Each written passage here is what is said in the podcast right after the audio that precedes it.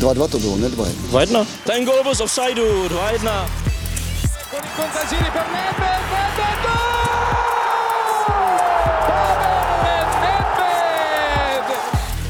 Se nebavím o tom, že to byl fotbal nahoru a dolů. Proč mi dáváte takové otázky? Gol neplatí a je to pokutový kov pro Slavy. Rozhodčí si z nás udělal Dobrý den u nového e-sport podcastu. S uvolňováním se vrací život taky na fotbalové stadiony. A přestože bychom asi všichni byli rádi, aby se nás tam sešlo víc, tak nás aspoň v následujících týdnech čeká spousta fotbalu a věřme, že toho nejkvalitnějšího a nejzábavnějšího, jaký Česká liga dokáže nabídnout. Na to, jak má na vyvrcholení sezóny našlápnuto lídr ligy Slávia a co napověděla o zbytku ligy dohrávka mezi Teplicemi a Libercem, jsou tu dnes mý hosté Štěpán Filipek. Ahoj, dobrý a den. Honza Podroužek. Ahoj, dobrý den. Podívejme se nejdřív právě na Slávy, která do toho zběsilého kolotoče nastupuje v trochu nezávidění hodné pozici, protože minulý týden kvůli pozitivnímu testu jednoho z mladých hráčů nemohla několik dní trénovat. Jaký to podle tebe, Honzo, poznamená, nebo už teď poznamenalo? No, Slávia je hlavně jediným týmem z celých, z celých 16 mužstev první ligy, který neodehrál ani jedno utkání přípravný během této doby. A to je vlastně e, taky spojený s tím pozitivním nálezem, protože ten přišel v den, kdy měla Slávia hrát to jediný přípravný utkání s hlavou doma. To utkání se muselo okamžitě zrušit, stejně jako tréninky, které byly zrušeny, se nepletu, po zhruba tři dny, po dobu tří dnů, od úterka do pátku. V pátek v 6 už měli Slávěstí večerní trénink po domluvě s hygienickou stanicí. A jaký to poznamenalo, to si myslím, že v tom chvíli odhadovat je opravdu jako mimořádně složitý, ale když to vezmu třeba, když to vztáhnu na utkání Teplice Liberec, tak já si dovolím jako takhle zaspekulovat. Myslím si, že kdyby to utkání se hrálo před koronapauzou, tak ho Liberec vyhraje. Nebo by aspoň do toho zápasu šel v rozhodně lepším rozpoložení, protože úvod jara neměl vůbec špatný, naopak. A Teplice ho měli hrozný. A troufnu si říct, že by tam Liberec měl větší šanci na úspěch, než v tomto předehrávaným, dohrávaným utkání, ještě hmm. furt nevím, jak tomu říkat. K tomu se ještě dostaneme, právě to jsem s tím taky měl problémy, když jsem si chystal otázky. Každopádně u té Slávy, Štěpáne, myslíš si, že tahle ta situace zapadá do toho určitého jako skepticismu, který ze Slávy jde před vlastně restartem zbytku sezóny? Tak já bych řekl, že šel, i když uh, někdy pořád ta prohlášení jsou vždycky, ano, chceme hrát, ale, ale, ale. Nicméně Slavia se vyjádřila i ústy Jaroslava Tvrdíka, že hrát chce. Je to trošku situace, co čert nechtěl nebo chtěl, jak to kdo vezme. Příznivci spikantských teorií můžou přijít s čímkoliv. Já si myslím, že to je taková nešťastná, ale vlastně pikantní trošku schoda okolností. Nicméně nechci to nějak dehčovat. Tomu týmu to určitě neprospělo v těch závěrečných dnech. Na druhou stranu si říkám, jestli jeden ten zápas, já myslím, že je určitě potřeba, ale nevím, jestli by to tolik zase uh, ukázal. Nicméně uh, je, to, je to určitý handicap. A řeknu jednu věc, Slávě stejně jako jiný další, kterýkoliv další klub má úplně právo na svůj názor, co se týče dohrání ligy, nedohrání ligy. Na druhou stranu na to mužstvo to musí nějakým způsobem působit. I trenéři, nebo Jindřich Trpišovský měl takové výroky, Jan Nezmar, sportovní, bývalý sportovní ředitel, pozor, měl výroky ohledně toho dohrání sezóny, v jakém formátu a tak dále. Či to mužstvo to musí vnímat a jestli chce mít někdo stoprocentně psychicky i připravené mužstvo na start, restart sezóny, tak to možná na něj nepůsobí dobře. Myslíš si, že se ta prohlášení můžou přenést na ten samotný tým? Navíc, když slávisté asi vidí, jaká energie a jako síla určitým způsobem, aspoň z těch prohlášení jde třeba z Plzně, která v podstatě nemá co ztratit. Hej, co si myslím? Já si myslím, že oni jsou názorově poměrně jednotní jako na té slávy. Jo, že se to vlastně, to, jak se o tom bavíme jako o přenášení, jo, tak v tomhle tom chvíli, v této chvíli třeba výroky Jaroslava Tvrdíka, jak se mohou přenést na hráče a teda. Já si myslím, že tohle to jsou takový... Uh... Spíš to myslím tak, jako jestli to celkový naladění toho týmu, uh, jestli může třeba neprospět Slávy do toho zbytku sezóny. Hele, nebo jak je vlastně vůbec naladěná, jako jestli je naladěná no, pozitivně? Hele, zprávy, nebo... co mám já, tak ty se vyloženě těší hráči, hmm. pokud beru hráče, hmm. tak ty se vyloženě těší zpátky na hřiště a strašně si věřej. Údajně tato pauza měla prospět k tomu, aby vlastně se ta Slávě jakýmsi způsobem revitalizovala. Tak jo. v tom případě moje otázka byla impertinentní, jak by určitě řekli ve Zlíně. Takže... ne, protože tam jde o to, že Slávia končila samozřejmě před tou koronapauzou, řekl bych, jako v hrozném rozpoložení. Řekl bych, že už tam třeba i se jim vkrádal na mysl nějaký strach, jako hele, ono opravdu nemusí to být tak jednoduchý tu ligu dohrát do titulu, ačkoliv jsme měli na začátku jara 16 bodů. Najednou zjistili, že je to velice snadno ztratitelný, během čtyř zápasů vyhráli jenom jeden a osm bodů úplně pryč z toho náskoku a myslím si, že jim v tuhle chvíli naopak ta pauza mohla snad jenom prospět. V podstatě z tohohle toho pohledu. Já se k tomu přidám, já myslím, že Slávě vlastně potřebovala čas, na druhou stranu co nejvíc potřebovala, aby ten tým byl pohromadě. A to vlastně nebylo eh, většinu té doby možné, protože ty hráči se připravovali samozřejmě kondičně nějakým způsobem jakoby sami, což je velmi cené. Já třeba patřím mezi ty, kteří říkají, ty hráči to musí zvládnout. Dva zápasy týdnem, proč by to nezvládli? Samozřejmě může se stát zranění, které je způsobeno tou netypičností vlastně celého toho přípravného procesu a tak dále. Každopádně je to něco podobného, co české týmy zažívají třeba na začátku eh, léta vlastně, nebo podzimu, když vstupují i do kvalifikací. Z mého pohledu ano, je to na omezenou dobu, no, ale jak říkám, v případě Slavy pauza, pauza by měla prospět, na druhou stranu by potřeboval spíš eh, režim reprezentační přestávky, ale bez toho by pouštěl reprezentanty, což není možné. Já, já jen eh, k tomu, už jsme se o tom i třeba bavili, a myslím si, že zrovna v tomhle tom složení z mého pohledu to stejný není, protože když eh, se na tento režim vlastně najíždí a je to úplně v pořádku, středa neděle, středa neděle, tak trvá zhruba v těch cyklech měsíc. Následuje reprezentační pauza dvou týdenní a zase měsíc tento cyklus. Tohle to bude trvat dva měsíce, jo, zhruba. Jo, bude to opravdu mnohem jiný, než to, co probíhá v sezóně. Samozřejmě.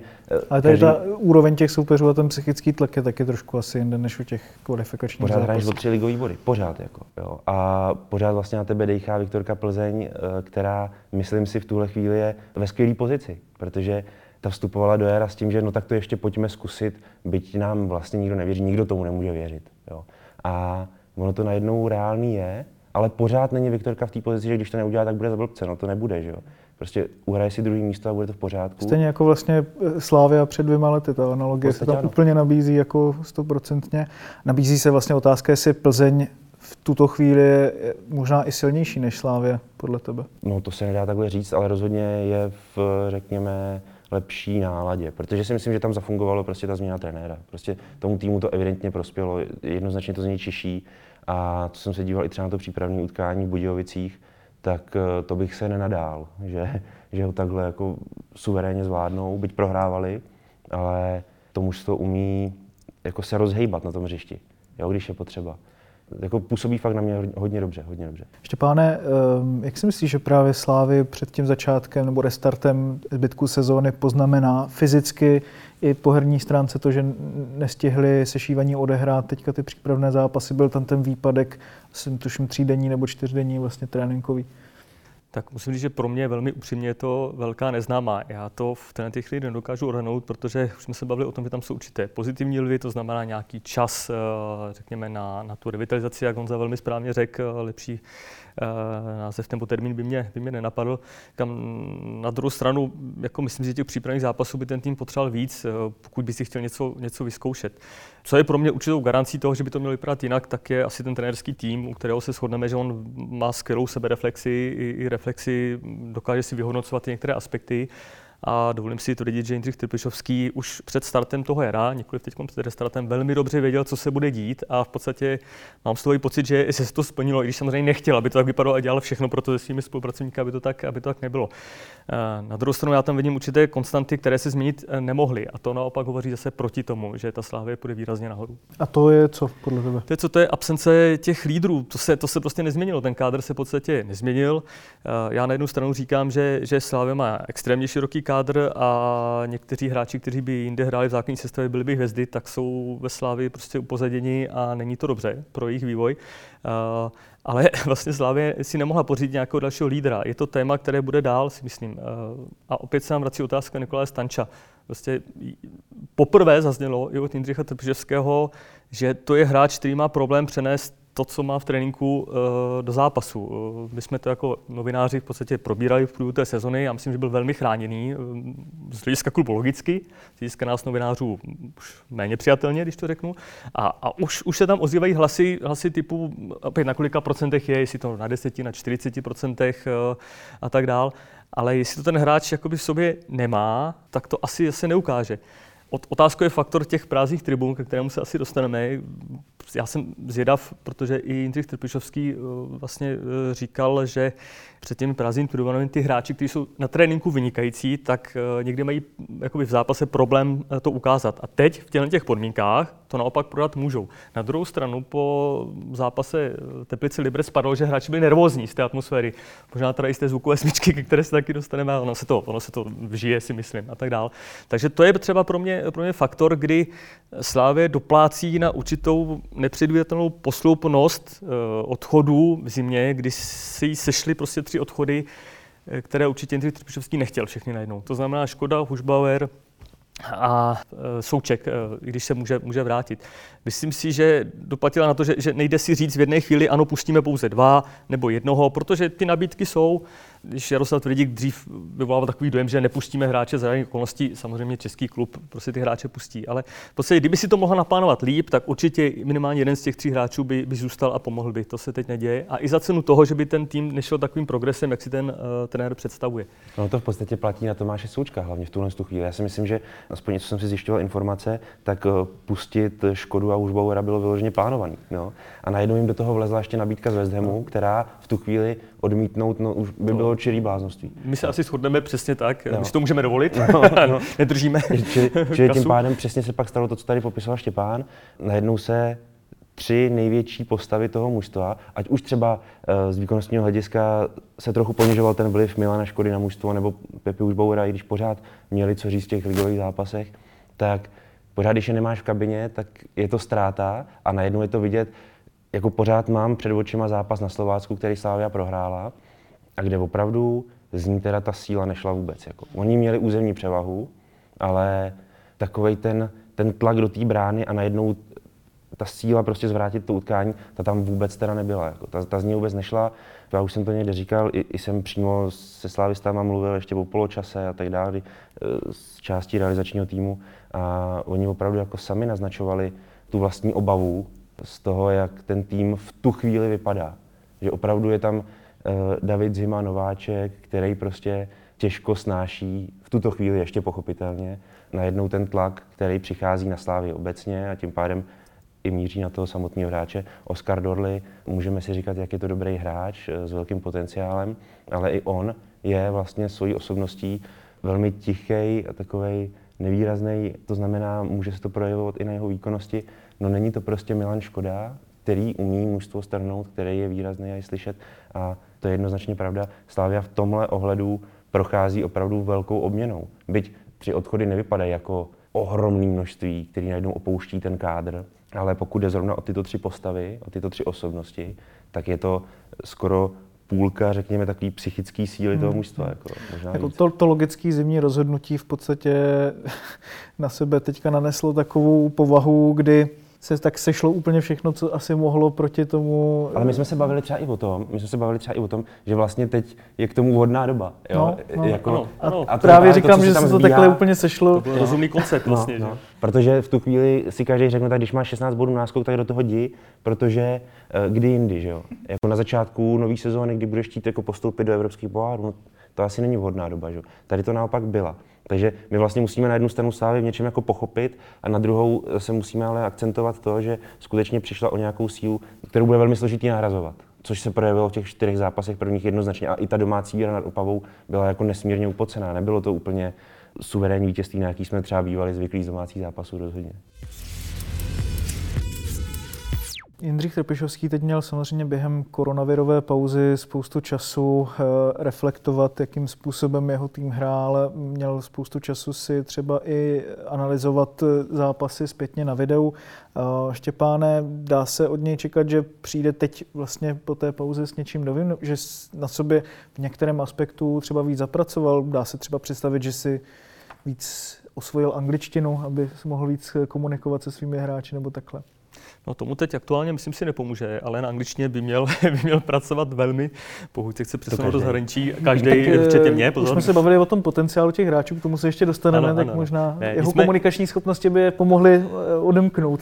Nicméně přesto si myslím, i když to velmi podporuju a myslím, že bych to podpořil v případě eh, mnoha hráčů, kteří se chtějí vydat na zahraniční angažmá, třeba Michal Krmenčík mohl začít tak před takovými třemi lety, si myslím, a, a nemusel by to tolik dohánět. Nicméně te, teď si myslím, že opravdu Jindřich Trpišovský perfektně, myslím si, se svými lidmi analyzuje to, co té slávy chybí, ale už jsme se o tom bavili, nevím, jestli všechno jde nahradit. Já si myslím, a určitě se k tomu dostaneme, že mm, on celé bude muset pokračovat v ústupu od toho svého plánu, který jsme tady uh, nazvali obměnou prostě toho, toho mužstva.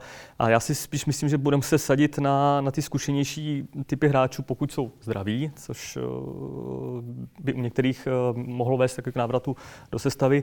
Bude muset možná asi ještě víc promyslet přesně složení, složení toho týmu.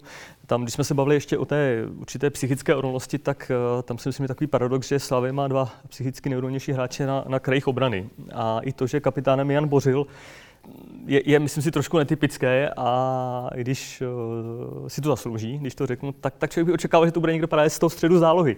Jo, někdo, kdo, kdo je v té hře úplně na maximum, může ji ovlivňovat tím, jak Ale mluví. Tak a, na druhou a stranu v dnešním fotbale jsou to krajní beci, kteří asi jsou, jsou, pozor, jsou stěžení, ale uh, tak možná... Nachází se všude možně po hřiště, ale jako chápu, tady ten eh, určitý, jak on na druhou stranu, že když si vezmeme tu třetí reinkarnaci United, tak tam zase byl kapitánem dlouhá léta Gary Neville a taky to nějakým způsobem fungovalo a bylo tam spousta jako jiných lídrů že, v tom týmu, což je asi možná ta hlavní otázka, jestli jsou jinde uh, po hřišti. Jako je, to můj, je to můj názor, pro mě je nejpřirozenější, aby to byl opravdu střední záložník, takový ideál, možná staromódní, nebudeme už si hrát nějakou desítku a, a podobně, dneska ta čísla lítají teda jakýmkoliv možným způsobem, takže možná je to jenom minoritní názor, ale tak když jsme se o tom bavili, tak mě to napadlo, jestli tohle to třeba není jeden z těch faktorů, a jestli to není anomálie. No. A jenom ještě k tomu doplním, že ještě pán se nakousnul to důležitý téma, eh, jak Jindřich Trpišovský vlastně bude muset postupovat ve zbytku té sezóny eh, vůči tomu skládání sestavy, řekněme to takhle, tak eh, už se jenom podívejme, jak vlastně vypadala sestava na Slovácku, kde vlastně Slávia prohrála, zaslouženě úplně, a jak vlastně potom se změnila dost, bych řekl výrazně, do derby se Spartou, který Slávia teda jako horko těžko remizovala 1-1 a že vyrovnávala úplně na konci. Ale už tam došlo i k nějaký změně té hry, více jakoby zase zžil ten, eh, ten tým s těma fanouškama, víc ta síla z něj možná šla v tu chvíli. A tam opravdu došlo k posazení více zkušených hráčů do základní sestavy. Jo? Že, že opravdu ta sestava najednou, najednou to uvědomění přišlo. Ale takhle my to asi nedokážeme hrát týden co týden, já nevím, s, se Zimou, s Oskarem a s dalšími eh, v sestavě, když jich tam bude 4-5 takových typů, tak opravdu ta, ta sestava se začne jako drolit, bortit. A ty kluci ze zadu právě, přesně jak říkal Štěpán, ta největší zkušenost a taková jistota přichází z těch zadních řád, kde je ten Honza Bořil, kde je Vladimír Coufal, kde je Ondřej Kudela, kde je Ondřej Kolář. A najednou to ale nepřichází dopředu, jo? a tam je najednou vidět taková jako disharmonie, nesouhra, prostě nedostatečná síla, prostě opravdu to eh, soupeře jako přitlačit před tu bránu, dotlačit balon do brány, prostě to najednou tomu mužstvu chybělo. Myslím si, že v derby na Spartě se to částečně vrátilo právě i tou změnou sestavy. A teď právě otázka, jak tomu Jindřich Trpišovský přistoupí, k čemu vlastně všemu má prostor. Je otázka, jak zacházet i s tou rotací. Dá se podle tebe čekat eh, třeba něco takového, co známe asi z FIFA nebo z football manageru, že si trenér rozdělí tým na Ačko a Bčko, a nebo spíš dojde k nějaké postupnější rotaci, kdy třeba do každého zápasu se budou měnit tři hráči nebo čtyři hráči ze základní sestavy. FIFU nehraju, já na to nemám čas, ale nevím, vím, že to velký fenomén a vůbec potom esport a tak dál. Eh, já si myslím, že k té rotaci teď v té první fázi úplně důvod není a navíc by to mohlo být, mohlo být pro tu Slávy, zrovna konkrétně pro Slávy vlastně velmi nebezpečné. Ona naopak potřebuje stabilizovat tu, tu sestavu i právě na úkor těch talentů, které tam chtěla eh, postupně dostávat. Čili já tu rotaci v této chvíli neočekám. Slávě, ale ani vlastně Plzeň si nemůžou ani zahrávat s těmi, řekněme, slabšími soupeři, protože teď je to naprosto nevyspytatelné ne, nedá se říct, že proti slabšímu soupeři nasadí uh, x náhradníků, protože si to může zle vyplatit a tam ztratí ty body. Nestratí je třeba s favority, s ostatními, ale ztratí je v tom a ten výsledek vlastně je de facto eh, podobný, možná ještě psychicky horší, protože se to nečeká uh, a bude velká kritika, když se to stane a tak dále. Čili z mého pohledu proto znovu pokud není důvod ani třeba co do fyzické připravenosti hráčů. Má třeba takhle ten trenérský tým už nějak trošku nalajnované, že plánuje dopředu, hele, na tyhle ty dva zápasy dáme tuhle tu sestavu a když to vyjde, tak v té třetí to trošku obměníme, nebo jak vlastně bude to hodně situační, nebo už je tam no, nějaký určitý plán? Myslím si, že kor v téhle situaci to bude hodně situační. Ty samozřejmě musíš jít do té soutěže s nějakým plánem, to, to jinak nejde, uh, ale ten plán podle mě musí zahrnovat zejména to, o který hráče se chci dlouhodobě opírat. To znamená, opravdu, byť tady mluvíme o nějaké absenci lídrů, tak si stejně prostě vybrat ty typy, řekněme, spolehlivý. Jo? Ty, který znám dlouho, a který prostě, o, který, o jejich výkony vím, že se můžu opřít, protože jsou konstantně na nějaký úrovni dostačující, řekněme, nebo ještě lepší. To je potřeba vědět, no a pak už si prostě situačně přesně vybírat, jako který hráč zvládá zátěž, zvládá jí méně, jo, který zvládá ten tlak, zvládá ho méně a podle toho reagovat víceméně zápas od zápasu a tam může docházet k těm dvěma, třem, čtyřem změnám, o kterých si třeba mluvil. Ale představa, že se zápas v jednom zápase po třech dnech od toho minulého, že se změní sestava třeba na osmi místech, to si v tuhle chvíli fakt jako nedokážu představit, protože... Byť jsme to vlastně viděli v loňské sezóně. No, viděli jsme to třeba u zápasu, na, eh, když hrála Sávka doma s Bohemkou, že, kdy, kdy udělala 9 nebo 10 změn a vyhrála 4-0, ale, ale to byla úplně jiná slávě, teďka si řekněme. Jo. Já vím, že to dělí půl roku v podstatě, nebo tři čtvrtě roku, ale tehdy ten manšaft šlapal a byl v neskutečný fazo, jako opravdu měl lauf, jo, ten správný, jak psychický, tak herní, ale ten teďka je neuchopitelný, není, není úplně jistý, jak Spíš na to Spíš mě šlo právě o to, že vlastně, co pro mě bylo jako takovým zjevením, že i ti hráči, kteří pravidelně nenastupovali v základní sestavě, ať už teda na jaře, ať už na podzim a všichni vlastně z nich rotovali, takže měli jako perfektně zažitý ten systém, určitý automatizmy v rámci toho týmu, tak eh, jestli se na tohleto Slávě vlastně po té pauze může spolehnout na něco takového, nebo spíš právě si myslíš, že ty mladí hráči, nebo ti hráči, kteří přišli teďka v zimě, tak to ještě úplně nebudou mít eh, zažitý? Oni to do sebe potřebovali dostat právě při těch zápasech, že samozřejmě je tady zimní příprava, teď si můžeme bavit, kdo přišel v které fázi, ale oni si to potřebovali ověřit, jako, když to řeknu na ostro, protože přátelský zápas v přípravě je pořád něco jiného, byť jsou to důležité, e, důležitá utkání, ale k tomu potřebovali nutně, aby se jim to povedlo co nejvíc ověřovat si opravdu v každém zápase na startu era. A to se nepovedlo a vstoupilo do toho spousta faktorů, všichni to viděli, jo, všichni o tom mluvili a to tomu vůbec, vůbec neprospívá. Takže já si myslím, že to bylo pro ty mladé hráči, že to bylo málo. Ostatně Jindřich Trpišovský mluví o tom, že ten nový hráč potřebuje půl roku půl roku na to, aby si ty automatizmy, a zvlášť u Slávě, vstřebal.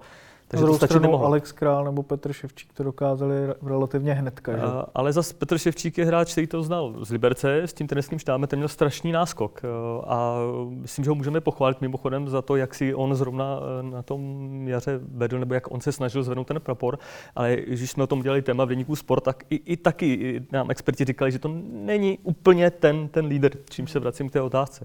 Takže já si myslím, že to v případě Slávy, že to jako bylo prostě málo, že to nestačí. Ale já se zase vrátím k tomu zápasu na Slovácku, který ve mně jako je fakt hluboko, protože...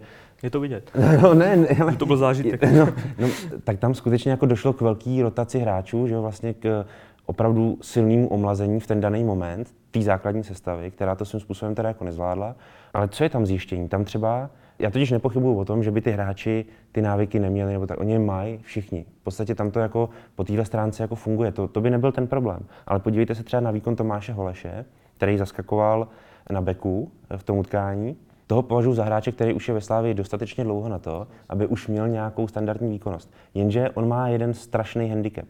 On se nepropracoval za celou tu dobu stabilně k, nějaký, k nějakému hernímu vytížení, k nějaký stálý hře prostě. V tom. A bohužel se to na něm pak odráží, protože on vlastně nepochází z té sestavy, která zažila všechny ty úspěchy a tu euforii a tak dále a ty zkušenosti, co mají spolu a ty, ty vazby, které tam vznikají pak v té sestavě. Takže on, on vlastně je v týmu, je v kádru, jo, ale neprožívá tak niterně vlastně tyhle ty, ty úspěchy, kterými Slávia procházela, ať už té Evropské lize, nebo potom lize mistrů. A e, je to jako svým způsobem vytržený a pak když vlastně do té sestavy naskočí, tak ty ho vlastně považuješ jako za hráče, který by to zvládnout měl, protože v Jablonci měl vynikající výkonnost a bylo logický, že přeskočil do Slávie tom určitém období, že jo, v létě, když ho Slávě kupovala, jenže pak vidí, že on se tam šlápne na balón, jo, uteče mu za, za autovou čáru, e, spousta technických nedokonalostí prostě. A to bohužel souvisí s tím, že ti hráči doteďka takový vytížení prostě neměli. Není tam ta sebedůvěra, ta sebejistota, kterou logicky může mít Coufal, Bořil, Kůdela a další, ale nebudou jí mít hráči, kteří odehráli do té doby dva, tři soutěžní zápasy Mě napadá, Štěpáne, to, co si říkám, z čeho vlastně i vychází určitý optimismus ze strany Plzně. Jestli to není dáno i vlastně tím do velké míry i tím stylem hry, kterým se obě mužstva prezentují. Plzeň co se týče toho fyzického zatížení, eh, je v tomhle tom směru o dost úspornější, řekl bych, než eh, Slávia, která tom právě má založené na tom, že toho protivníka, i když se mu třeba herně tolik nedaří, a to i v České lize, že ho prostě ubije vlastně tím svým stylem. A tohle to se samozřejmě bude dělat daleko složitěji, když eh, se bude hrát neustále středa neděle. Vidíš tady v tomhle tom taky jako zásadní věc, která může rozhodnout o tom titulu, ten samotný styl hry. A jestli ho třeba Slávě nebude muset upravit vlastně v závislosti na tom.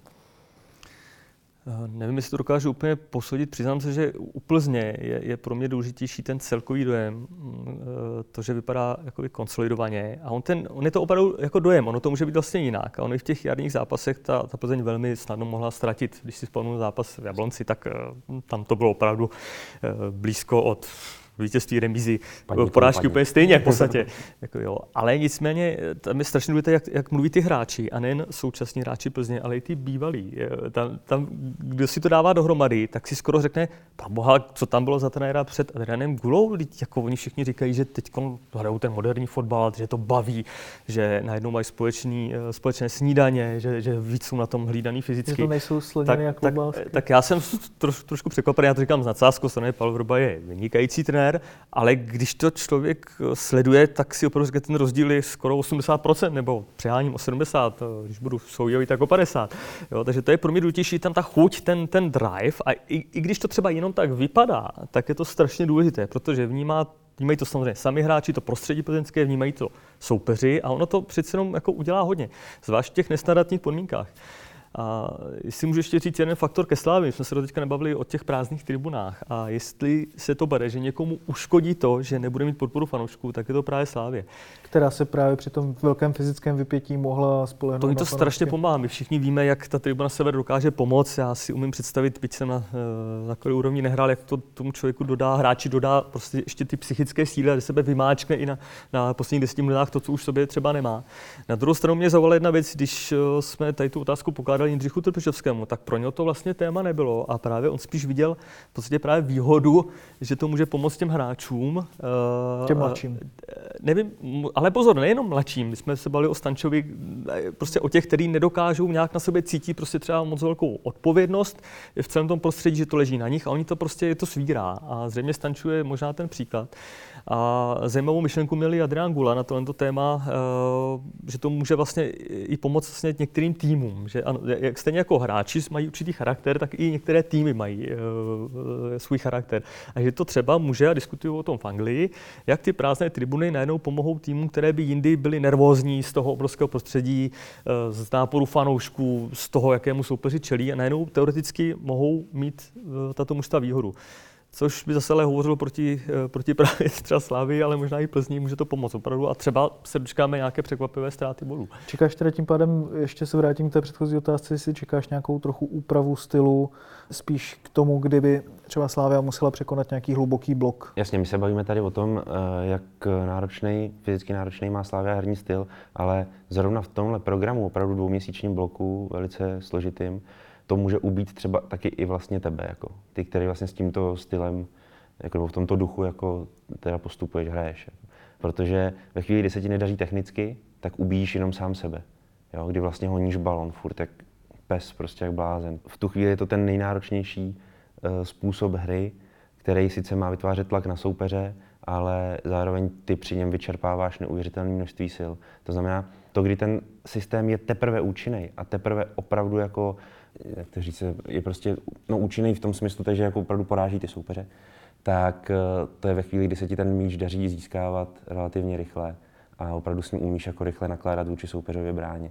Zase se vrátím k těm utkáním jarním na začátku. Tam Slávia prostě technicky zdatná nebyla, o ten míč přicházela a i když na soupeře uměla spustit, řekněme, díky té fyzické výbavě, ten, ten styl, tak stejně ten zápas nepřeklopila úplně tak, jak jsme byli třeba opravdu zvyklí v těch předchozích obdobích, jo, i na podzim třeba. To se prostě nedělo, nebylo to vidět. Jo. A když to přetáhnu třeba na Plzeň, tak Plzeň mi v tomhle tom přijde taková, že, že si vybírá ty úseky zápasu, jo, že, že do něj umí jako vlastně vstoupit s nějakou, řekněme, obezřetností. Střídat tempo prostě. Mm, A to monotónní no, no, vlastně, no, no. ať už nahoru nebo dolů vlastně. Jako, jako takhle to na mě trochu působí. Byť samozřejmě víme o Slávě, jak nebezpečná, silná umí být, ale ona se k tomu vlastně po té zimě, velmi složitý, musí zase svým způsobem trochu propracovávat. A není to vůbec jednoduchý. Jenom ještě se vrátím vlastně k té změně trenérský v Plzni. Pavel Vrba nemá jiný herní nároky nebo návyky eh, než Adrian Gula, ale tam opravdu, a teď se to ukazuje úplně naplno, přesně i z těch výroků bývalých hráčů, tam opravdu v té poslední fázi, zejména v té poslední fázi Pavla Vrby v Plzni, v Plzni musel jako strašně těžknout vzduch, teda, jako, opravdu jako silným způsobem. No. To, to, myslím, že z toho jednoznačně vyplývá, to je úplně neokecatelný.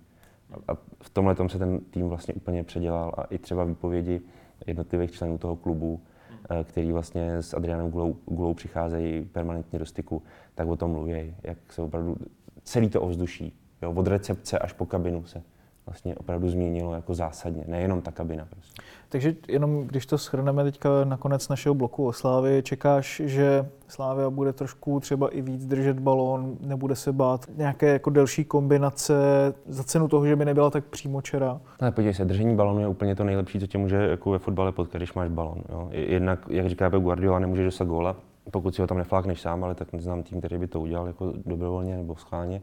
A pak je to ještě dobrý v tom, že ti to vlastně opravdu ubírá méně sil.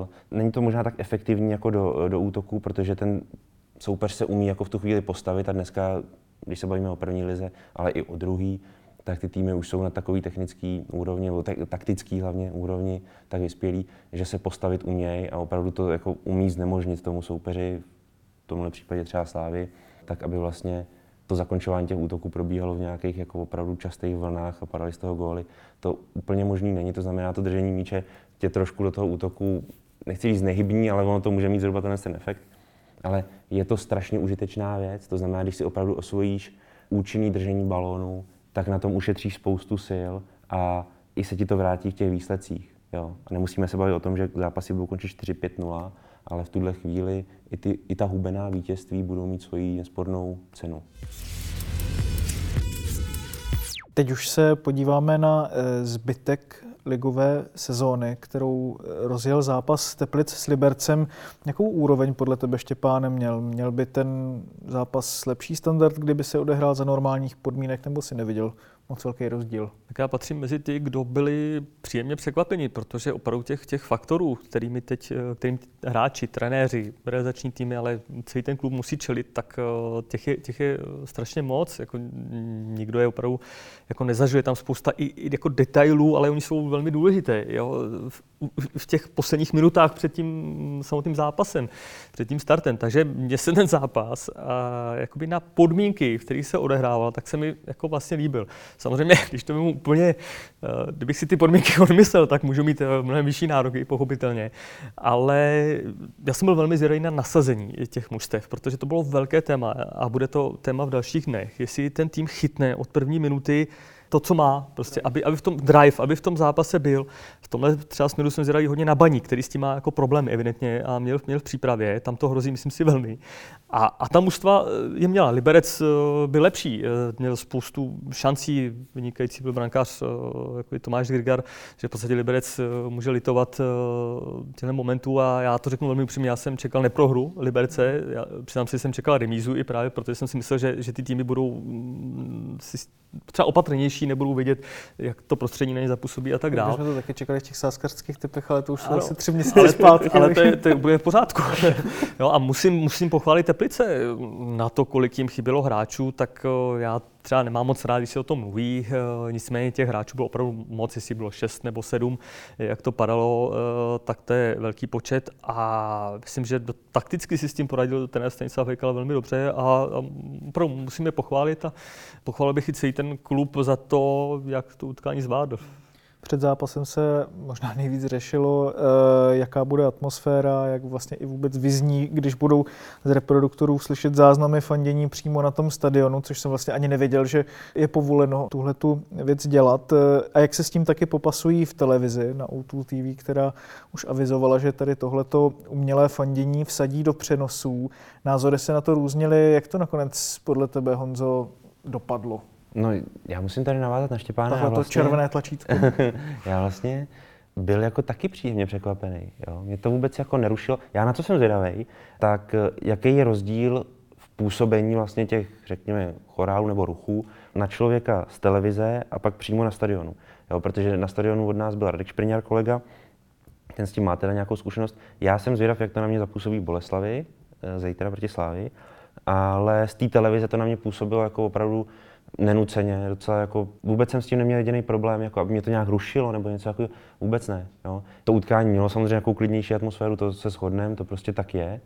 Lepší to nebude. Já s tím osobně jako takový obecný problém, že prostě diváci nejsou na stadionech, to je prostě hrůza z mého pohledu, ale opravdu jsme v nějakém období a svým způsobem to asi částečně přijmout nějak musíme, ale když se podívám na ten fotbal, tak ten tím vlastně úplně zasažen jako nebyl. Jo. Ty, ty mužstva hráli, bych řekl, v dobrém nasazení, dobře lítali a třeba co předváděl Liberec před bránou Teplic, to bylo super. Ty šance, které si vytvářel, byť to zakončení teda, to, to je samostatný téma, jako fakt zoufalství absolutní, ale dobrý fotbal, mě to docela bavilo. Jako.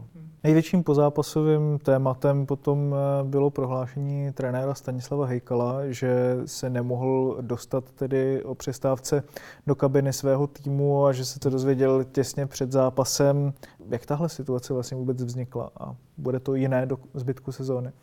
Já jsem se trošku rozpačitý. Mně přijde, že to je taková trvalá nemoc českého fotbalu. Tak eh, Ligová fotbalová asociace eh, tvrdila i pro náš deník, že eh, poslala ten manuál a, a ty instrukce včas. Já sám vím, že od pondělka tam určitý manuál už byl.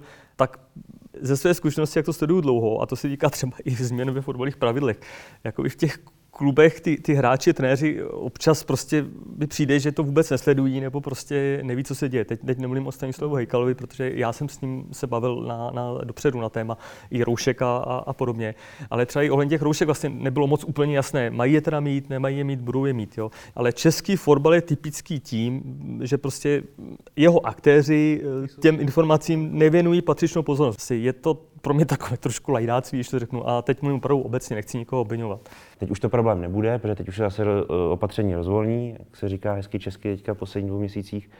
Už se vlastně o tom asi nebude muset bavit, ale ta situace nastala poprvé a jako je svým způsobem fakt bizarní. Jako, fakt, jako, takhle, na mě už teda působí minimálně to opatření samotný. Jo. Tenhle ten bod konkrétně, jako že trenér nesmí se svýma hráčima do kabiny, jako fakt, a teď to řeknu úplně na jako kravina prostě. Jo. Opravdu jo. jo. Vůbec nevím, proč, proč člověk navíc, co by tam jako způsobil za pohromu, jo. když je to navíc ještě jejich trenér, který jim potřebuje něco, řekněme, říct, ještě něco na ně přenést, nějakou náladu. A nesmí tam ani v poločase prostě.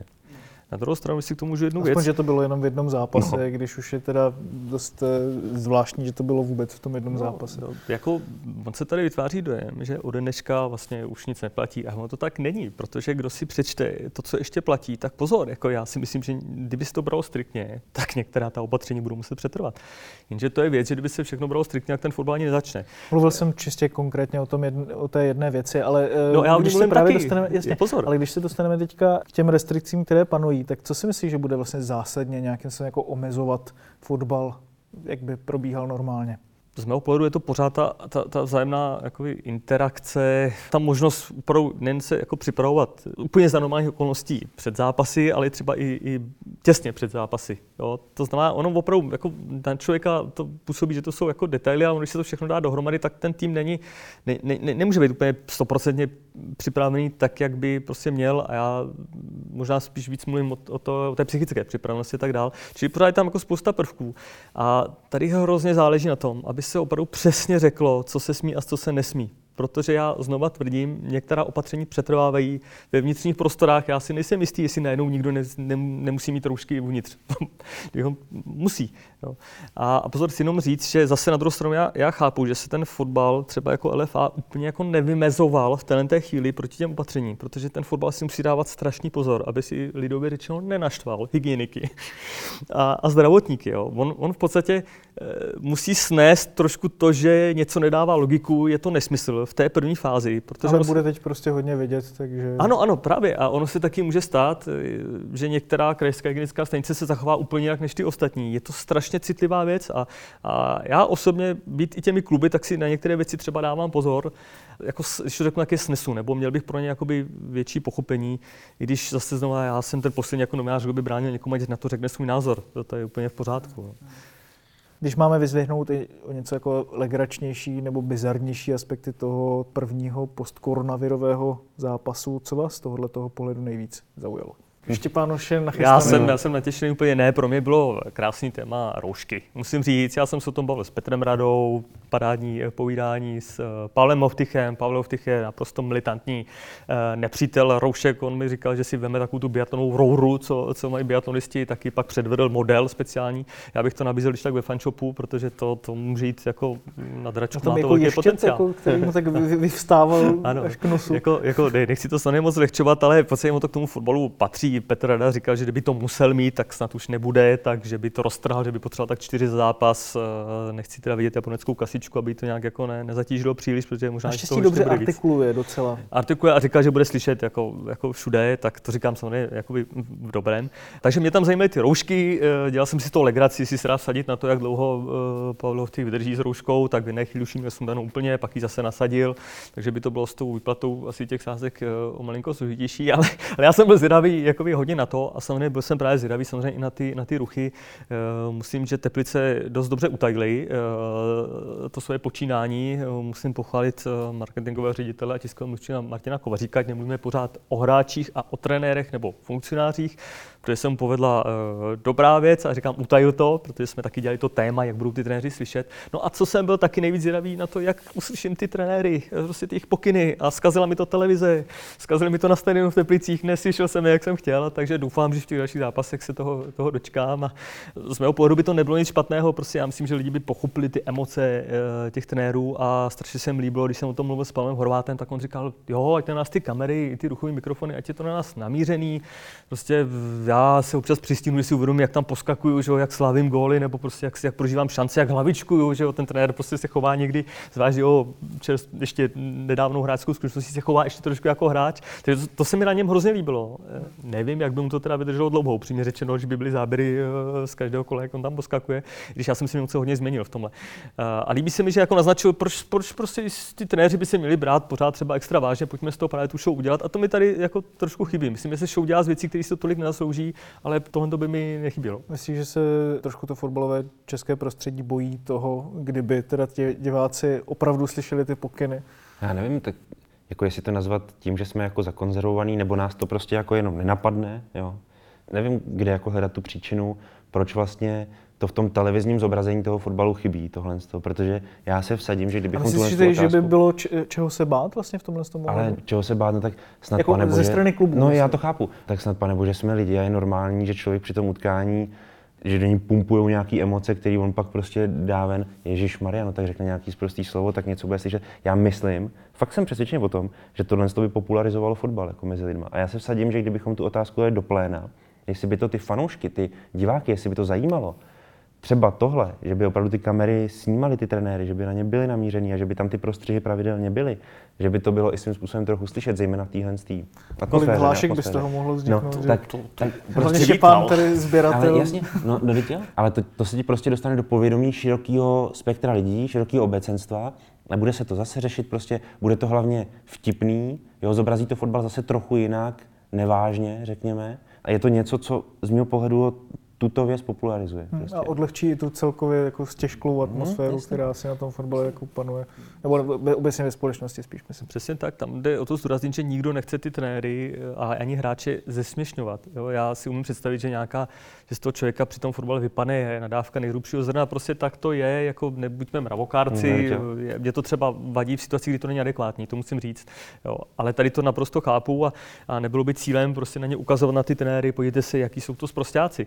A my se na e-sportu ostatně uh, snažíme, máme pořady Liga na ruby, odezřeno a podobně. Teď to bude vlastně neodezřeno. Teď to bude neodezřeno, ano, částečně. Je to, je to, jakoby, je to, je to škoda, ale pojďme jako v dobrým z toho udělat tu, tu zábavu. Jak já říkám, někdy mám pocit, že se tlačíme jako na sílu do některých věcí v českém fotbale obecně a tady se to jako nabízí. Ale na druhou stranu padlo tady, jestli kluby, jak by k tomu přistoupili. Já si umím představit, že tam bude, může být určitý tlak na televize, nedávejte tam tuhle tu součást, uh, ono by nás to poškodilo, nebo ty hráči, nebo ty, ty trenéry. Na druhou stranu zatím, co jsem se ptal, tak uh, se nic takového neobjevilo. Takže um, uvidím dál.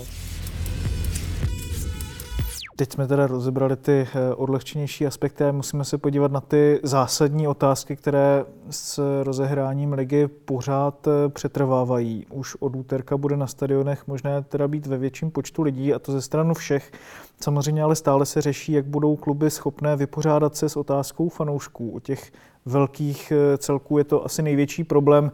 Tam to vypadá, že snad eh, to každé řešení je špatné, ať už nepouštět vůbec, nebo vždycky jenom nějakou část eh, z nich, navíc těch permanentkářů je hodně. Na druhou stranu je podle tebe, Honzo, pravděpodobný, že ty velký kluby Slávia, Plzeň, Sparta a Baník nakonec sami teda zvolí cestu bez fanoušků až na nějaké VIP partnery. No, byl bych jako zklamán. A teď se bavím o kvótě tisíc, to znamená, to je ta nejzaší kvóta v tuhle chvíli nějaká plánovaná. Eh, jestli se nepletu, tak pořád je to umístěno do dne 22.6., že? Tam by se to uvolnilo k té tisícovce. Já chápu, že Slávě, Slávě Sparta, asi i Viktorka s Baníkem eh, neudělají nic s tou pětistovkou, s tou kvotou 500 lidí. Tam oni opravdu mají, řekněme, tolik partnerů, že prostě tam ty fanoušky nenatlačejí. Jako když jsem se bavil s Darkem Jakubovičem z Bohemky, který naopak to má propočítaný od té pětistovky už, jo? ten říká, my se nevejdeme do třístovky, tam prostě naplníme partnerama a hrajeme bez fanoušků, ale pětistovka už nám dovoluje těch 200 fanoušků na stadionu mít. Jenom abych to zrekapituloval, třístovka je teď, ano. co vlastně začíná od pondělka, ano, pětistovka tak. bude od 8.6. Od 8.6 je tisícovka. Ano, ano, 20. od 22.6. tisícovka. Takže vždycky po dvou týdnech. Ano, přesně tak. A ten přístup Bohemky mě osobně se strašně líbí. Že vlastně oni hledají cesty, oni hledají způsoby, jak tam ty lidi, aspoň těch pár lidí, prostě pár set lidí dostat. Bavil jsem se o tom dokonce i s fanouškem Bohemky, který říkal, jo, já prostě tam budu okamžitě nalezlej, protože se na to těším a chci tam být na tom zápase. Takže se to vlastně setkává ideálně, kdy vlastně zájem toho klubu, nějaký plán toho klubu se setkává vlastně i s pozitivním, pozitivní odezvou od fanoušků. No a teď si vezmeme ale ty, ty velké kluby, které mají jinak partnery, obrovský počet, logicky se nevědou do pětistovky a při tisícovce jich tam dostanou kolik? Dostanou jich tam třeba 400, 300 a pak si ale řeknou, no jo, ale my absolutně ani jako ani náhodou nemáme šanci protočit všechny své permanentkáře. Protože když si vezmeme permanentkáře Baníku a Sparty, to je kolem 7 tisíc. Viktorka teď nevím, tam má o něco míň, ale Slavia má 12 tisíc. A to je počet, který není myslitelný, jako vůbec není reálný na nějaký protočení. Čili pak se nedivím těm klubům, že vlastně jsou trošku jako takový defenzivní vůči téhle otázce. Tyhle ty velký. Jo, protože oni opravdu, tam, aby oni to vyřešili jako k absolutní spokojenosti nějaký, jak to je nemožný. No, pak ta... Šlo by třeba udělat nějaké hlasování mezi fanoušky? Ale hlasování, to, to klidně uděláš. Že a... permanentkáři, že by třeba ne. korespondenčně... Ty, ty, máš, ty máš víceméně dvě možnosti. Buď třeba to, co naznačuješ ty, že by vlastně ti fanoušci mezi sebou udělali nějakou domluvu. No, takový anebo, referendum, že no, třeba z klidně. několika možností. A nebo, že by ten klub sám šel po nějakým systému, třeba jako právě ta Bohemka, která je domluvená s ticketportálem, který vyjede všechny kódy permanentkářů a ty, který byly nejčastěji používaný, takový ty štamgasti, když to řeknu, který prostě chodili na každý zápas, tak dostanou přednostní právo vybrat si zápas, protože nedaleko čeká Bohemku Sparta doma, tak samozřejmě to bude jako exponovaný zápas, na který bude chtít skoro každý. Takže ty permanentkáři, kteří chodí opravdu pravidelně, tak budou mít možnost si ten zápas prostě zafajfknout a budou tam mít přednostní právo na něj jít. A takhle to bude děláno vlastně u všech zápasů, bude zohledňováno prostě kolikrát ten člověk tam byl po té koronapauze, pak bude dáno jako místo dalším, protože Bohemka s dvouma tisíci permanentkářema má tu šanci je protočit. Já jako chápu, kde je ten rozdíl, jo, říkám, Bohemka tu možnost má, proto mě se líbí, že ji vlastně využívá, že jde tomu naproti. Jo. Chápu zase u Sparty, u Slávy, u Baníku, že tam vlastně jako mě mrzí, že zatím z nich nejde takový to nadšení v úvozovkách, pojďme tam ty fanoušky nějak dostat, ale zase chápu u nich, že tam ta možnost je opravdu jako strašně komplikovaná. Jako. Štěpáne, budou ostatní menší české kluby podobně pozitivně naladěny jako Bohemka vůči tomu, aby na stadiony přišlo víc diváků? Protože přece jenom vlastně jsou to jenom větší výdaje v úvozovkách na to pořádání utkání a vydělat se z toho víc už de facto nedá, když tam budeš mít jenom permanentkáře. Teoreticky by mohli mít eh, lepší možnosti právě ty fanoušky protočit, ale pro mě důležitější to, co říkal Honza. My jsme s okolností dělali spolu eh, téma o, fanouš, o návratu fanoušků eh, v deníku Sport a přistoupili jsme k tomu podle mě hrozně pozitivně, tak jako skoro natěšeně a já bych řekl naivně. ale správně naivně, protože my jsme se snažili právě zjistit, jak to jde. Ale já mám pocit, že přesně ten duch je, jak to vlastně nejde. Jo, že, že, že, tam chybí to pozitivní, jak to zařídit, a spíš to negativní, ježíš, on je to vlastně problém. Jo? A já to vlastně chápu, já jsem člověk zvenčí, já nedělám v klubu, já chápu, že tam to problém prostě je, ale chybí mi tam, chybí mi tam ta touha, ta, ta, jako, tam je strašně potřeba i symbolicky dát najevo, my tam ty fanoušky chceme. Třeba v Teplicích, a jsou to, jsou to tři, čtyři lidé, tak tam je dostali v podstatě jako pořadatele, což je samozřejmě otázka, jestli to není v podstatě nějaký prohřešek, kdybych to přehnal. Pochopitelně, dostal se tam i Marek Taclík, herec v utajení nakonec. To byla taková jedna taková pikantní drobnostka. No. Ale ještě k tomu je potřeba jenom říct, že i ty vlastně sami fanoušci jsou k tomu skeptičtí, nebo aspoň takový ty skalní, a oni vlastně dávají najevo, nejde vybírat. Kluby, ne, nekastujte nás, nevybírejte si, to způsobí i problémy mezi námi, a což je faktor, který vůbec nepodceňuji. Zvlášť třeba na slávě těch frakcí a, a podobně jako hodně. A když jsem se bavil třeba s fanouškem Baníku, ten zase navrhoval, ať se ty stupenky dají tomu tvrdému jádru, který opravdu jezdí i s tím baníkem kamkoliv do Jablonce, abych nikoho neurazil, aby to nevyznělo, že, že to je nějaká Sahara a tak podobně. A takže umím si představit, že ten, pro ten klub by bylo lepší, kdyby předal tu odpovědnost na ty fanoušky, ale ono je možné, že oni tu odpovědnost vlastně sami, sami nechtějí a radši říkají, my tam půjdeme až ve chvíli, kdy tam budou moc všichni. A já to respektuju, já že to respektuju. Na druhé straně pořád si myslím, a asi se tady shodneme, že by stálo za to tam prostě ty lidi nějakým způsobem dostat. A nepopírám, že to je složitá věc, ale chybí mi možná tady větší vůle dát to najevo, prostě zkusit s tím pracovat. Teď ještě další věc, která se samozřejmě k tomu restartu váže. Víme, že ta situace hlavně na Karvinsku okolo dolu Darkov je velice vážná. Eh, samozřejmě všem zasaženým posíláme hlavně přání pevného zdraví. Už se ale asi i vzhledem k tomu, co prohlásil včera eh, minister zdravotnictví Adam Vojtěch, tedy že se omezují akce do 100 lidí eh, na Karvinsku, rozehrávají se už nějaké scénáře, jak by to třeba mohlo vypadat, kdyby se ta situace vyvinula tak, že by se muselo třeba celé město poslat eh, do karantény a uzavřelo by se? No, já už slyšel jenom takovou spekulaci, klidně tady hodím do pléna schválně, že skutečně by se našla nějaká iniciativa, která by vystěhovala to mužstvo MFK. Někam do azylu, do mimo Karvinou. a odehrály by se zápasy. Ano, ano, ano. E, jak moc reálný to je, to se opravdu zase uvidí podle i, vývoje, i toho vývoje té situace na Karvinsku, ale teď to prostě fotbalu opravdu moc nenahrává. No. Co si budeme nalhávat, jako svým způsobem to určitá nášlapná mina v celém tom fotbalovém soukolí, který chce dohrát tu soutěž, je je to věc, která to může ten plán na to dohrání úplně zbortit. Na druhou stranu, ta, ta nálada v té společnosti se otočila a i ty politici se vlastně bojí. I v situacích, kdyby to paradoxně bylo víc potřeba než v minulosti, ta opatření zase nějakým způsobem udělat jakoby tvrdší. Takže já si myslím, že se mnohem víc budou hledat výjimky uh, jakoby z, těch nařízení, že se to zaunačí. Já když jsem původně tu informaci o Karviné slyšel, tak jsem říkal, tak to může být opravdu jakoby konec. A teď už i od těch hygieniků slyšíme, ne, to se uzavře určitá oblast, když to řeknu, jako se uzavře třeba škola, tak eh, teď přeženu, že by se uzavřel důl a tak podobně. Cítím tady vůli být liberálnější. A ve fotbale možná ten první krok může být v tom, že se omezí těch 100 lidí, což v podstatě, jestli 100 nebo 150, 300 v tomhle případě možná nehraje takovou roli. Protože už vlastně se našel způsob, jak to dohrát. Tak, tak, ale, ale umím, umím, si představit, že se jakoby navenek udělá takový kompromis, že se řekne, tak zase musí být v Karviné, musí být opět 100 účastníků toho utkání, no a ten fotbal si s tím nějak poradí. To, co říká Honza, ten senát člověka napadá, zvlášť sleduje ty zprávy zahraničí, že, že týmy budou na hotelech izolované, že budou hrát přesně třeba na dvou dezinfikovaných, bych řekl, eh, hřištích a, a podobně. Umím si to představit právě v té cizí cizině než, než, než u nás, i když si říkám, že ta doba by u nás tomu taky v podstatě mohla dospět. Jo. A ještě řeknu jenom jeden příklad, jestli můžu zpátky té, jak se bavíme o té fyzické přirozenosti těch týmů. Jo. Tak České Budějovice, které jsou mi velmi sympatické, tím svým provem, oni to dělají v podstatě na koleně, tak oni jako řekli, že ještě v létě neměli kondičního trenéra. Jo. A já si teď říkám, o čem se tady teda vlastně bavíme, když první lize jsou týmy, které prostě nemají kondičního trenéra, jo? tak pardon, tak to snad ani jako není, není možný. Jo? Proto já si někdy říkám, že v tom Česku, ano, my jsme v tomhle směru chučí, nemáme takové prostředky, opět se bude říkat slevních práv a podobně, ale v podstatě někdy je to trošku jako komické, co ten, co ten fotbal o sobě jako říká na venek. Jo? A, a no, dobrý, tak jestli, jestli je tohle to možné, tak to pojďme nějakým způsobem vyřešit, ať zůstane třeba méně týmu v té lize a podobně, ale to jsem se neodbočil.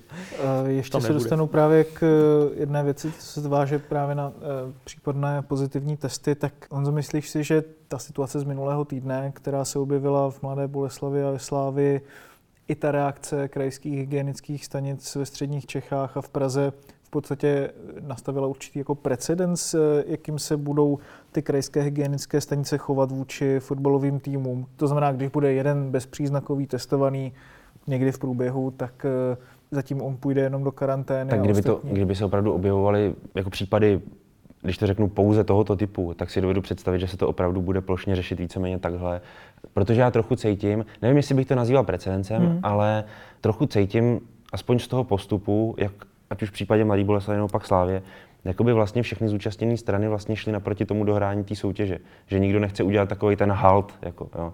A myslím si, že samozřejmě tomu nahrává i to, že dotyční jedinci byli bezpříznakoví, neměli třeba tolik blízkých kontaktů, tak opravdu nebylo potřeba vytvořit paniku, vzít manšaft, prostě zamknout ho do vězení a, a vyřadit ho z toho fotbalového harmonogramu e, plánovaného. Ale precedens bych tomu neříkal. Já ano. Jenom, já, já jako z mého pohledu se vždycky uvidí. Jo? Teďka, já nevím, tak my řešíme nějakou situaci, nebo řešíme. Eh, ona se objeví nějaká situace nebo nějaký případ v Boleslavi, velmi podobný na Slávii, a pak se něco děje v Karviní. To úplně Jak prostě... Jaroslav Řebík řekl časoprostor. jo, tak já myslím, že ta hygienická stanice, tam je otázka, nakolik je provázená, z mého pohledu, provázená s Ligou fotbalovou asociací a jaká je skutečná jako motivace, anebo takový ten scénář té domluvy, ale pojďte nás to nechat dohrát, eh, blázněte kolem toho méně než u něčeho jiného, jako, jo. Když to tak řeknu, jako zaspekuluju si takhle. A trochu z toho cítím, že tam ta vůle jako nechat ten fotbal to dokončit nebo aspoň rozběhnout nějak pořádně je. Já myslím, že tam musí být, protože ono by si jinak ten fotbal jako nerozběhl. No. Tam já bych čekal, že ty hygienické stanice, byť to jsou krajské, to znamená, že, že ty samozřejmě mají svoji, svoje pole působnosti a že budou mít jednotný přístup, nějakou jednotnou direktivu. Ale už jsem slyšel třeba takový příklad, že, že kdyby si tak krajská hygienická stanice sídlící v jednom městě, které je rivalské oproti tomu ligovému městu, tak jako kdyby si rozhodli, že se si budou vyřizovat nějaké účty, takže najednou to rozhodnutí může být jiné, ale já doufám, že ne, že to, že to jako nenastane. To je uh, škaredý kalkul tohle. Uh, každopádně úplně, úplně poslední otázka. Uh, Honzo, myslíš si, že se to číslo účastníků jednotlivých zápasů může měnit směrem jako pozitivnějšímu pro fanoušky třeba, že místo té tisícovky může být už eh, v druhé polovině června na stadionech třeba 2000 nebo 3000. Že by se to jako uvolňovalo ještě víc, ještě kdyby, víc. Kdyby to hmm. třeba ta situace tomu jako nasvědčovala, že to bude lepší. Tak to nevím, to bych opravdu věštil, z čeho si to bych musel asi víceméně častěji mluvit s Primulou, Vojtěchem a s Každopádně to není jakoby uzavřený, že to bude tisíc. Tak podívej se, eh, on byl nějaký původní plán toho uvolňování opatření a ten se zrychloval, že jo? takže je možný, že i teďka k něčemu takovému dojde, pokud tomu bude epidemiologická situace jako příznivě nastavená, tak se to taky jako zrychlí nebo uvolní ještě víc. Jo? To znamená, z minula víme, že to jde, tak se to může třeba stát. Jo? Já jako nemyslím si, že se to úplně stane. No to může být i opačně, jo? Každý no, zase, může být opačně to je mi jasný, ale spíš jako jestli to vůbec je možné, aby, aby třeba na těch stadionech bylo víc fanoušků, nebo jestli to jako uzavřený nebo neuzavřený. Svým způsobem to asi určitě jako může jít, proč ne, že jo, konec konců, ale já nevím, teď si myslím, že jsme v nějaké fázi, kdy vlastně nevíme, jestli se to zlepšuje nebo zhoršuje. Jako ta, Mám pocit, že to je takový furt jako celkem v pohodě tady v Česku. Ale teprve to zjistíme, No, že jo. no. Ona horší čísla můžou teď vypadat jako lepší. No, paradoxně. no, no, právě. Každopádně stále o koronaviru toho moc nevíme, ale doufejme, že o tom, jak jsou na tom české týmy po té koronavirové pauze se dozvíme více už v tomto týdnu a že všechno proběhne eh, tak, jak má. Já moc krát děkuji za dnešní účast v e-sport podcastu Štěpánu Filipkovi i Honzovi Podrouškovi. Děkuju. Díky. Eh, S vámi posluchači se taky pro tento týden loučíme a eh, věřte, že nás uslyšíte zase za týden v pondělí po obědě. Mějte se pěkně. 2-2 to bylo, ne 2 2-1. Ten gol byl z offsideu, 2-1. Con il Contagiri per Nedved, Nedved, gol! Pavel Nedved! My se nebavíme o tom, že to byl fotbal nahoru a dolů. Proč mi dáváte takové otázky? Gol neplatí a je to pokutový kov pro Slavy. Rozhodčí si z nás udělal